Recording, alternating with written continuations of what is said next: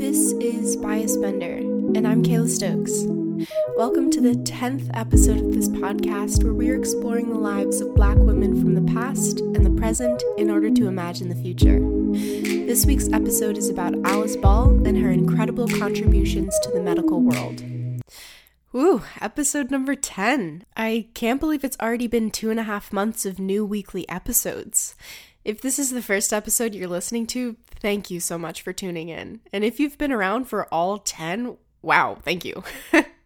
10 episodes might not seem like a lot in the grand scheme of things, but because this is all new to me, I feel pretty darn good about this milestone. So, to celebrate, let's do what we're here for. So far, we've talked about women in a bunch of fields the Postal Service, professional baseball, Hollywood, and education, just to name a few. This week, I wanted to broaden our scope even more. And I don't know about you, but I have been thinking heavily about disease over this past year and week and day and hour. We're living through a pandemic, so yeah, need I say more?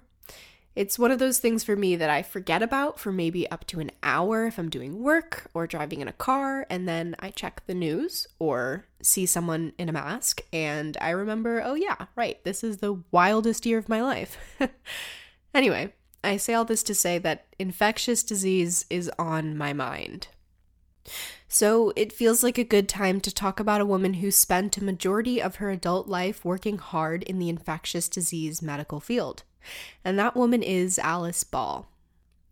Alice Augusta Ball was born on July 24th, 1892, in Seattle, Washington. I know I have a bunch of listeners in Seattle, so I'm excited to talk about a Seattleite this week. Alice grew up with a family unit that consisted of her mother, Laura, her father, James, her two older brothers, William and Robert, and her younger sister, Addie. Her parents were professionals, both photographers and one a lawyer, who secured an upper middle class life for their children. And her grandfather was even a famous photographer who is credited as being the first black person to learn the craft of daguerreotype photography, which is the practice of printing photographs onto metal plates. So they were pretty comfortable financially in Seattle at the time. But her grandfather suffered from arthritis in his older age, so in 1903, when Alice was around 11 years old, the family relocated to Hawaii in order to change their climate. They hoped that consistently warmer weather would alleviate James Ball Sr.'s arthritis pain. However, a year later he passed away, and the family relocated again back to Seattle. I definitely can't speak to how this personally affected the young Alice Ball, but I would think that this time in her life portrayed to her the lengths to which families were willing to go to help their ailing loved ones. So the family and Alice stayed in Seattle once they moved back. I sometimes feel like a little walking advertisement for Seattle lately, since I've now spent a good chunk of my time here this year. I don't know what it's like to grow up here, but I do know that the air is delicious to breathe in. I can only imagine how much sweeter it was before industrialization really had a chance to sink its teeth into the whole world. Seattle has taught me so much about prioritizing nature, cozy clothes, and amazing views. It's difficult to get very far from a body of water here, and you're always being hugged by the surrounding mountains. If you can't tell, I'm a big fan. so, this is the place that cradled Alice as she grew up. She graduated from Seattle High School in 1910 and then went on to attend the University of Washington. Clearly, Alice loved school and her studies. She continued to chase degrees after earning her initial undergraduate degree in pharmaceutical chemistry. Her next degree was in pharmacy from the University of Washington again, and then she went back to Hawaii to pursue her next degree. She registered to attend the College of Hawaii, which is now known as the University of Hawaii, and got to work on her graduate degree. She was awarded an MS degree in chemistry in 1915 at the age of 23. Now, for the record, I am currently 23, and while I think about grad school quite often these days, I still feel kind of far away from having three degrees under my belt. But I'm not Alice Ball, and that's okay. I can still very much appreciate that by my age, she had become the first woman and the first black woman to earn a master's in chemistry in the United States. That is incredibly cool. So there she was at 23, offered a teaching and research position at the College of Hawaii. Just like that, she became the school's very first female chemistry instructor. I wonder what that was like for her. I wonder if people doubted her or if they were put in their place by her ability and knowledge. I like to think that the latter was more relevant to her experience, but considering the way the world has treated capable black women for so long, I'm not so sure about that theory. Nonetheless, Alice was working hard. In the classroom, she was helping students understand ideas and practices that she had mastered through her studies. In the lab, she focused on finding solutions to big problems. Her graduate thesis was on the active ingredients in the kava root, which was very interesting for Dr. Harry Hollmann, who was working with the chaulmoogra oil at the time. He was working at the Kalihi Hospital in Hawaii and he recruited her to come work with him on his medical pursuits. So, through this partnership, Alice's main focus shifted to working on a treatment for Hansen's disease, also known as leprosy. Okay, so to be honest, I've heard about leprosy for a very long time. I know it's a historically horrible disease that is known for its stigma and tough effects on the body, but beyond that, I really don't remember learning too much about it. Maybe I was sick when we learned about it during school, or maybe I was daydreaming during that class. Regardless, I feel like I needed to do some research to learn more for context. So, I'm definitely not incredibly equipped to step you through the complete ins and outs of Hansen's disease, but I was able to do some research to scratch the surface, so I'll share with you what I took away from it, and hopefully that helps you contextualize what Alice was working with. Okay, leprosy is a historically stigmatized infectious disease that has been around for a very, very long time. When I call it an infectious disease, I mean that it is something people are infected with, not born with. Basically, what happens is that a microbacteria infects a person and goes through an incubation period until symptoms are eventually presented in the patient. Much like an infectious disease we're all highly aware of right now, leprosy is known to typically be passed through droplets. But leprosy is unique in that its incubation period is super long. So we know that COVID, for instance, has an incubation period of up to two weeks. So from the time someone coughs on you until you start to feel sick, it could take a few days up to two weeks. However, with leprosy, the incubation period lasts anywhere from 1 to 20 years. According to my research, the average incubation period is five years from the point of infection until symptoms arise. So, a person could be exposed to the bacteria and not feel anything for 5 to 20 years. Think about what you were doing five years ago. I feel like I barely remember what I had for dinner last week, let alone who I might have contracted leprosy from five years ago. Needless to say, the nature of the disease makes it really hard to pin down where people catch it. And if we look back historically before folks had lab equipment and knew what bacteria was, they were dealing with this disease. It looks like the peak of the disease's prevalence was during the Dark and then the Middle Ages, but the bacteria itself has been perhaps around for as long as humans have been on Earth. And when we have diseases that cause painful lesions, disfigurements, damage to the respiratory tract and nervous system, we can be quite afraid of them. Unfortunately, for the people suffering from this disease, the general population has not always been kind and understanding towards their needs. Throughout history, we have seen a banishment and harsh dismissal of leprosy sufferers. There was a belief that patients brought leprosy upon themselves through bad deeds or that they just didn't deserve to live amongst everyone else and receive care. So, along the way, leprosy patients have been severed from their families and lives and sent away, or worse, forcibly murdered because of their condition. Now, you might be thinking that as people advanced medically, this mindset was abandoned quickly. Well, you wouldn't really be right. Leprosy patients were continually banished well into the 20th century. On the islands of Hawaii specifically, the king decided to make leprosy an illegal diagnosis, essentially, in 1866. He decreed that any person found to have leprosy would be sent away to the island of Molokai. They were forced to end any marriages and family ties in order to be sent away for life. This practice continued until 1969. That's 51 years ago for anyone counting. So, I don't know the intricacies of how to explain how the bacteria exactly infects humans, but I do know about the stigma that has come along with it.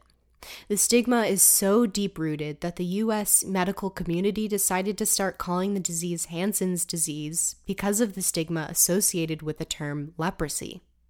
It amazes me how fear can really affect the way we treat one another. And disease is definitely one of those things that can bring out the worst in us, unfortunately. All right, so that is my background session on leprosy, aka Hansen's disease. I definitely don't know everything you can know about it, but I hope that made sense. What I do suggest you do if you're interested in learning more is to do a little deep dive of your own.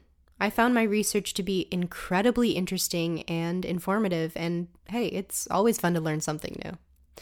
I listen to a podcast that I've been a fan of for a while for most of my background research. The show is called This Podcast Will Kill You, and their episode on leprosy was one of their very first episodes a few years ago now. They do a great job at unpacking the disease, and they are far more qualified to give you detailed information than I am.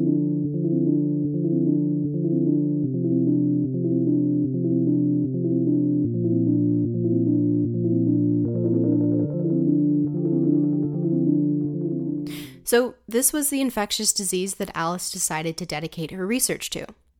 And she really was able to make huge strides through her work. Her goal was to find a treatment for patients suffering from the disease. Her research led her to create the first injectable leprosy treatment. So, up until then, this chaulmoogra oil had been used in the East as a treatment amongst Asian and Indian cultures, but mostly in a topical way. So, the oil would be rubbed on the affected areas, but it was sticky and it only worked to a certain degree. However, swallowing the oil wasn't a great idea either because it was so unpalatable that most patients couldn't hold it down. Injecting it in its natural state was a method that was used at this point, but that too caused a lot of problems. Since it was an oil, it did some pretty horrific things under the skin that I'm not going to make you picture because I want to spare you the imagery.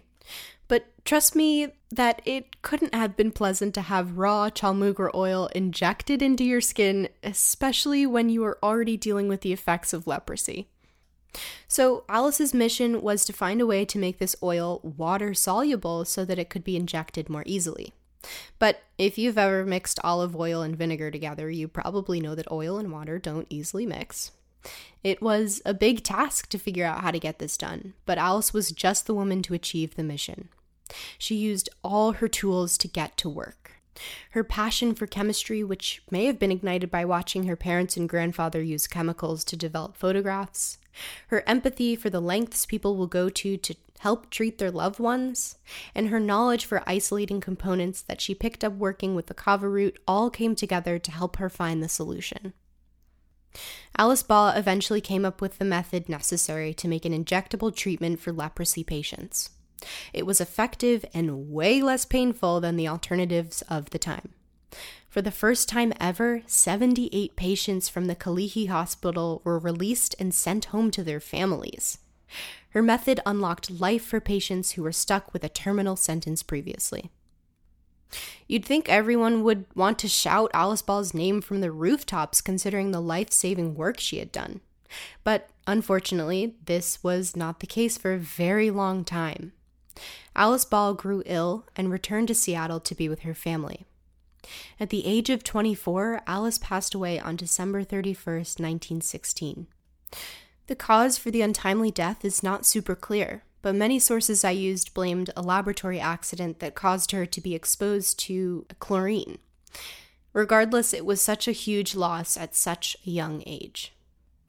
And to put insult to injury, since Alice Ball passed away before she could publish her research and findings, someone had the smart idea to steal her work. Arthur L. Dean was a chemist and the president of the College of Hawaii. He decided to continue her work and publish his findings without giving credit where credit was clearly due. He called Alice's method the Dean method.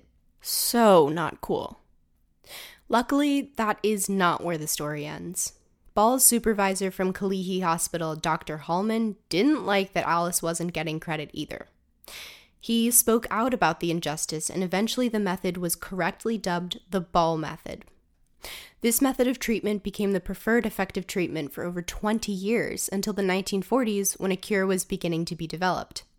The eventual cure that we still use to this day is referred to as MDT, or multi drug therapy, and it consists of three drugs that work together to kill the bacterial infection.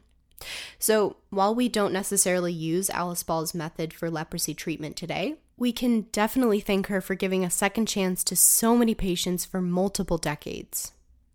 Also, yes, Hansen's disease is still alive and well today. I honestly kind of thought that leprosy was eradicated and a thing of the past, but I was wrong. While there is a cure and cases are quite rare in the US, people are still affected by the disease to this day. So, Alice Ball's work directly affects where we are today. She pioneered the idea that the disease is not a death sentence, but a curable condition worth fighting. Okay, so if you're interested in honoring Alice Ball, there are actually a few ways to do so now that her memory is properly secured. First of all, we learned about her together, which feels like a great way to honor someone's legacy. You can go ahead and check that one off your list. If you are in Seattle, I found out that there is an Alice Ball Park in Northwest Seattle on Greenwood Avenue. It looks like a great place to have a socially distanced picnic in her honor. Next, if you happen to be in Hawaii, lucky you, you can check out her plaque at the University of Hawaii, and every four years on February 29th, you can celebrate Alice Ball Day, which is an official holiday in the state. At first, I was kind of miffed that her day was leap day, but I think I like the idea of celebrating her story on the day that feels like borrowed time. Alice Ball wasn't given a ton of time on Earth, but she did a whole lot with it. She followed her passion and helped families reunite with their loved ones along the way. I'm so glad that I got to learn about Alice and her achievements. This week, I am reminded that you're never too young to make a huge difference, no matter who you are. I'm also reminded to send out a whole lot of gratitude towards our medical professionals and those who support them as we navigate a pandemic. I can't even begin to imagine what it must feel like to be going up against such a big and unknown disease that affects so many people across the globe. So, this week, if I didn't already feel grateful, I feel even more grateful for the doctors and nurses and cleaning staff in the hospitals that are dedicating their lives to helping us hopefully get on the other side of this monster of a disease we're dealing with right now. I am very aware that I am able to be here and healthy because of the power of medicine, and I'm so grateful for the advances medicine has made so far. And finally, how lucky are we to be able to look towards a future when even more is known about our health and well being? Thank you so much for supporting me through the first 10 episodes of this podcast. I'm so pleased with how much I've been able to do so far, and I'm excited to see where we can go from here. If you have any thoughts or suggestions or criticism or questions, please feel free to reach out to me directly. You can reach me at the biasbender email, which is just biasbender at gmail.com, or you can DM me through Instagram or Facebook, which is just at biasbender on both. At the beginning of this year and summer, I had no idea I would be starting a podcast. So, thank you so much for downloading and listening and rating and reviewing and subscribing and telling your friends to listen because it really does help. So, thank you for doing that. And if you want to keep doing it, please do, because I feel like this is only the beginning. I am feeling so grateful that each week I get to learn and research and tell the stories of Black women I didn't know about before. And I'm so glad that you are along for the ride. Thank you so much for listening.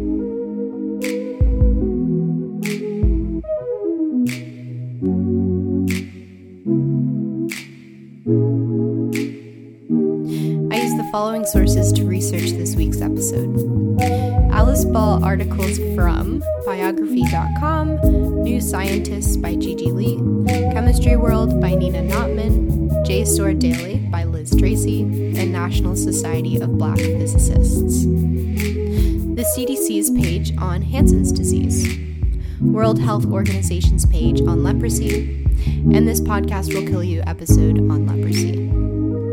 As always, original music by Adam Westerman.